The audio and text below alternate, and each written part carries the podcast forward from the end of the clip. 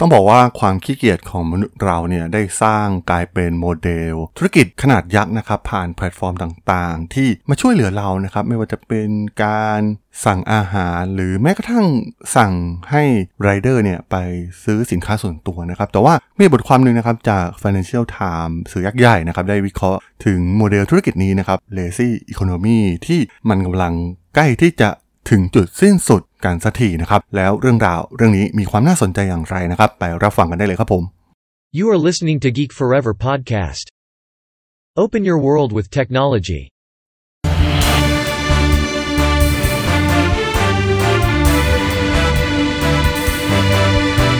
This is Geek Daily.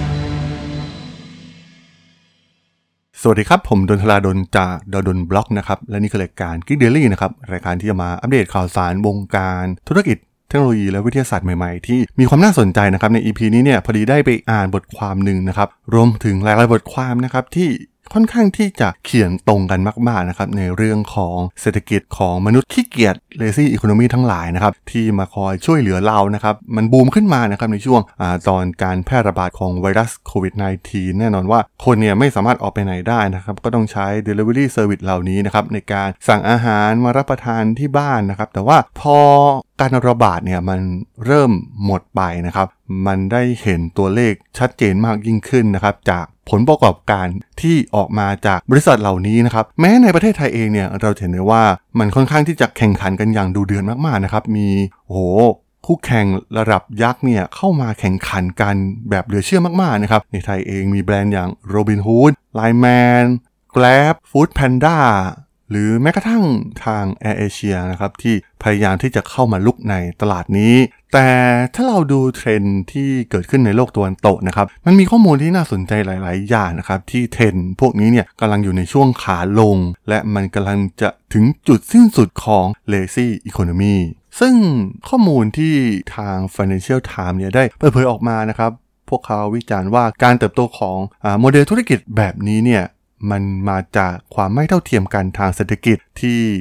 กำลังฟื้นขึ้นมานะครับ คนด้อยกว่าเนี่ยไม่มีทางเลือกที่ดีกว่านะครับ ซึ่งเขาเปรียบเทียบแอปพวกนี้เนี่ยมันเหมือนคนใช้ประจำตัวนะครับ ซึ่งมันก็ไม่แปลกนะครับที่จะมองอย่างนั้นตัวอย่างข้อมูลในประเทศอังกฤษ ครัวเรือนที่ร่ำรวยเนี่ยมักจะมีคนรับใช้เป็นเรื่องธรรมดานะครับ มันต้องย้อนไปตั้งแต่อดีตมาแล้วนะครับ ตั้งแต่ปี 1900 ต้นๆเนี่ย ที่อังกฤษเนี่ยครัวเรือนที่มีรายได้พันปอนด์ต่อปีเนี่ยก็มีคนรับใช้ไว้2 สามคนนะครับหรือคนที่รายได้ประมาณ 200 ปอนด์ต่อปีเนี่ยก็มีอย่างน้อยเนี่ยก็มีเด็กสาวไว้ใช้งานนะครับ หรือในประเทศอย่างอินเดียเองนะครับที่ถือว่าความเท่าเทียมเนี่ยมีน้อยมากๆนะครับ ครอบครัวที่ร่ำรวยส่วนใหญ่ก็จะมีคนใช้กัน ซึ่งไม่แปลกนะครับที่ช่วงหลังๆเนี่ยโมเดลนี้จะได้รับความนิยมนะครับกลายเป็นแพลตฟอร์มต่างๆ มากมายที่เกิดขึ้นแทบจะทั่วทั้งโลกเลยก็ว่าได้นะครับ แล้วก็มีการแข่งขันกันอย่างดุเดือด แต่ว่ามันก็มาจากปัจจัยหนึ่งที่สำคัญนะครับ นั่นก็คือเรื่องของเงินทุนนั่นเองนะครับ เพราะว่า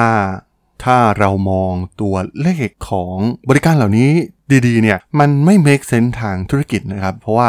มีการเรียกเก็บค่าบริการน้อยกว่าต้นทุนในการให้บริการนะครับมันเป็นอย่างนี้ทุกแพลตฟอร์มทั่วโลกนะครับแล้วก็มันมาจากเงินที่ถูกอาชีพเข้าไปผ่านอกองทุนต่างๆนะครับที่ ก่อนหน้านี้เนี่ยมันอาจจะเงินเนี่ยมันหาง่ายมากๆนะครับ แต่ว่าทศวรรษของเงินราคาถูกเนี่ยมันจบลงไปแล้วนะครับ ตอนนี้เนี่ยต้องหลีกทางให้กับภาวะเงินเฟอ้อที่สูงขึ้น การคาดการณ์การเติบโตของบริการเหล่านี้เนี่ยก็แทบจะมืดมนอัตราดอกเบี้ยที่สูงขึ้นนะครับนักลงทุนเริ่มวิตกกังวลกับกองทุนที่อัดเงินเข้าไปนะครับในบริษัทต่างๆ ยักษ์ใหญ่ทั้งนั้นนะครับไม่ว่าจะเป็น Uber Lyft หรือ Deliveroo นะครับที่ต้องเรียกได้ว่า มูลค่าของพวกเขาเนี่ยลดลงอย่างรวดเร็ว และพวกเขาต้องหากำไรอย่างไรนะครับ ซึ่งถ้าเราดูตัวเลขประกอบการเนี่ยมันก็ขาดทุนกันมาอยู่นะครับเป็นหลายๆ ปีแล้วบางรายเนี่ยทำธุรกิจมาเป็น 10 ปี 10 กว่าปีเนี่ยก็ยังแทบจะไม่กำไรนะครับ แล้วการที่จะทำเงินของพวกเขาในภาวะเศรษฐกิจแบบนี้เนี่ยมันยากมากขึ้นเรื่อยๆนะครับการทำเงินเพิ่มขึ้นเนี่ยความหมายก็คือการจ่ายเงินให้เหล่าไรเดอร์หรือคนงานน้อยลงนะครับหรือว่าตัดพนักงานอย่างที่ข่าวที่ออกมาหลายๆ บริษัทเริ่มตัดพนักงาน อีกอย่างหนึ่งก็คือการเรียกเก็บเงินจากลูกค้ามากขึ้น ซึ่ง เวลาช่วงนี้เนี่ยมันเป็นช่วงเวลาที่ยากมากๆนะครับที่จะทำสิ่งนี้คนก็เลือกงานมากกว่าเดิมนะครับ นอกจากนี้ราคาน้ำมันที่สูงขึ้นทำให้การขับขี่เหล่านี้ตลอดทั้งวันเนี่ยต้องใช้เงินจำนวนมากเป็นพิเศษนะครับ ซึ่งมันอาจจะอยู่ในภาวะไม่คุ้มทุนที่จะมาวิ่งเหมือนเดิมอีกต่อไป สิ่งสำคัญอีกอย่างหนึ่งนะครับที่ทาง Financial Times ได้วิเคราะห์ไว้ก็คือเรื่องหน่วยงานกำกับดูแลนั่นเองนะครับ เพราะว่าตอนนี้เนี่ยผู้ร่างกฎหมายเนี่ยเริ่มเข้มงวดมากขึ้นเกี่ยวกับความจำเป็นในเรื่องการจ้างงานและ การคุ้มครองสำหรับคนงานในกิ๊กอีโคโนมีเหล่านี้นั่นเองนะครับก่อนหน้านี้เนี่ยพวกเขาก็จะอ้างว่ามันเป็นงานอิสระนะครับ ซึ่งมันอาจจะไม่ต้องมีสวัสดิการอะไรครอบคลุมมากมาย ไม่ต้องมีการการันตีรายได้อะไรนะครับ แต่ว่าเมื่อหน่วยงานกำกับดูแลเนี่ยเริ่มทันนะครับ เพราะว่ากฎหมายมันตอนแรกเนี่ยมันอาจจะยังตามไม่ทัน แต่ว่าเมื่อ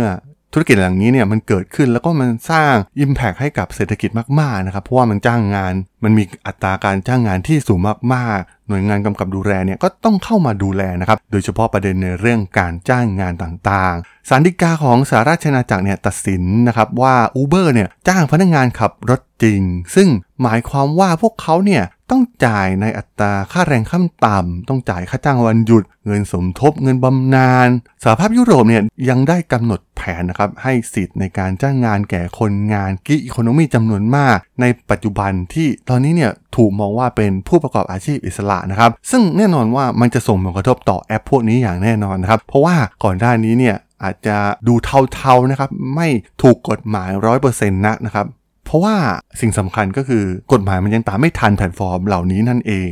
ซึ่งการที่จะไปเรียกเก็บราคาชาร์จค่าบริการที่สูงขึ้นกับลูกค้าเนี่ย มันก็ยุ่งยากเช่นเดียวกันนะครับ เพราะว่าอัตราเงินเฟ้อมันค่อนข้างที่จะสร้างความลำบากใจให้เหล่าผู้คนมากมายอยู่แล้วนะครับ ซึ่งถ้าใครสังเกตในตอนนี้เนี่ย ราคาค่าอาหารต่างๆ ที่อยู่ในแอปเหล่านี้นะครับ มันถีบตัวสูงขึ้นชัดเจนมากๆนะครับ ในไทยเองเนี่ยก็ถีบตัวสูงขึ้นมากๆนะครับโหบางครั้งข้าวหมูทอดกระเทียมไข่ดาว 70-80 บาทเนี่ยโอ้โหมันเป็นตัวเลขที่สูงมากๆนะครับยังไม่รวมค่าขนส่ง มื้อหนึ่งกิน 100 บาทโอ้โหยอมไม่ขี้เกียจเลยนะครับ เพราะว่ามันค่อนข้างที่จะมีราคาที่สูงจริง ๆ ซึ่งในสหราชอาณาจักรเองเนี่ยธนาคารแห่งประเทศอังกฤษคาดการณ์ว่าการจ่ายเงินเหล่านี้นะครับพวกแพลตฟอร์มต่างๆ ที่มาช่วยความสะดวกสบาย เหมือนเป็นคนใช้ของเราจะได้รับผลกระทบที่เลวร้ายที่สุด เป็นเวลาอย่างน้อยถึง 30 ปีนะครับ เพราะว่าผู้คนกำลังลดค่าใช้จ่าย และไม่มีอะไรที่จะดีไปกว่าการจ่ายเงินให้ไรเดอร์เป็นทำอาหารมาส่งให้เรานะครับ เราไปกินเองก็ได้นะครับ ถ้าอยู่ใกล้ๆ ไม่ไกลมาก ซึ่งแน่นอนว่าตัวเลขผลประกอบการเนี่ยมันก็จะออกมา อย่างชัดเจนให้เราเห็นแน่นอนนะครับ เพราะว่าเทรนที่เกิดขึ้นในทางฝั่งตะวันตกเนี่ยมันเป็นอย่างนี้นะครับ ซึ่งก่อนหน้านี้เนี่ยลูกค้าอาจจะเห็นคุณค่าของเทคโนโลยีเหล่านี้นะครับที่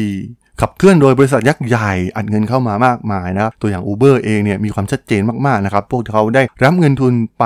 อย่างมหาศาล แต่ว่าความต้องการกับบริการเหล่านี้เนี่ยมันจะเป็นตัวเลขที่ดิ่งลงอย่างแน่นอนนะครับ เพราะว่าปัญหาหลาย ๆ อย่างที่มันเกิดขึ้นอย่างที่กล่าวไป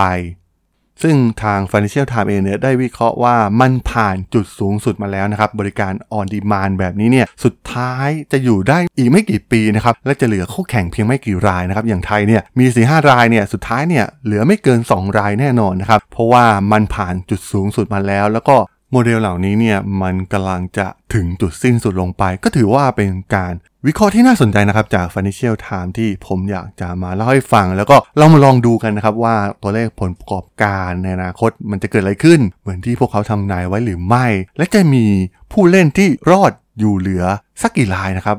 สำหรับรายการ g e e k Daily ใน EP นี้เนี่ยผมก็ต้องขอจบไว้เพียงเท่านี้ก่อนนะครับสำหรับเพื่อนๆที่สนใจเรื่องราวทางธุรกิจ เทคโนโลยีและวิทยาศาสตร์ใหม่ๆ ที่มีความน่าสนใจก็สามารถติดตามมาได้นะครับ ทางช่อง Geek Forever Podcast ตอนนี้ก็มีอยู่ในแพลตฟอร์มหลักๆ ทั้ง Podbean Apple Podcast Google Podcast Spotify YouTube แล้วก็จะมีการอัปโหลดลงแพลตฟอร์ม Blockdit ในทุกๆ ตอนอยู่แล้วด้วยนะครับ ถ้ายังไงก็ฝากกด Follow ฝากกด Subscribe กันด้วยนะครับ แล้วก็ยังมีช่องทางหนึ่งในส่วนของ Line addที่ a t h a d o n t h a R A D H O L สามารถแอดเข้ามาพูดคุยกันได้นะครับ ผมก็จะส่งสาระดีๆพอดแคสต์ดีๆ ให้ท่านเป็นประจำอยู่แล้วด้วยนะครับ ถ้าอย่างไงก็ฝากติดตามทางช่องทางต่างๆ กันด้วยนะครับสำหรับใน EP นี้เนี่ยผมต้องขอลากันไปก่อนนะครับ เจอกันใหม่ใน EP หน้านะครับผม สวัสดีครับ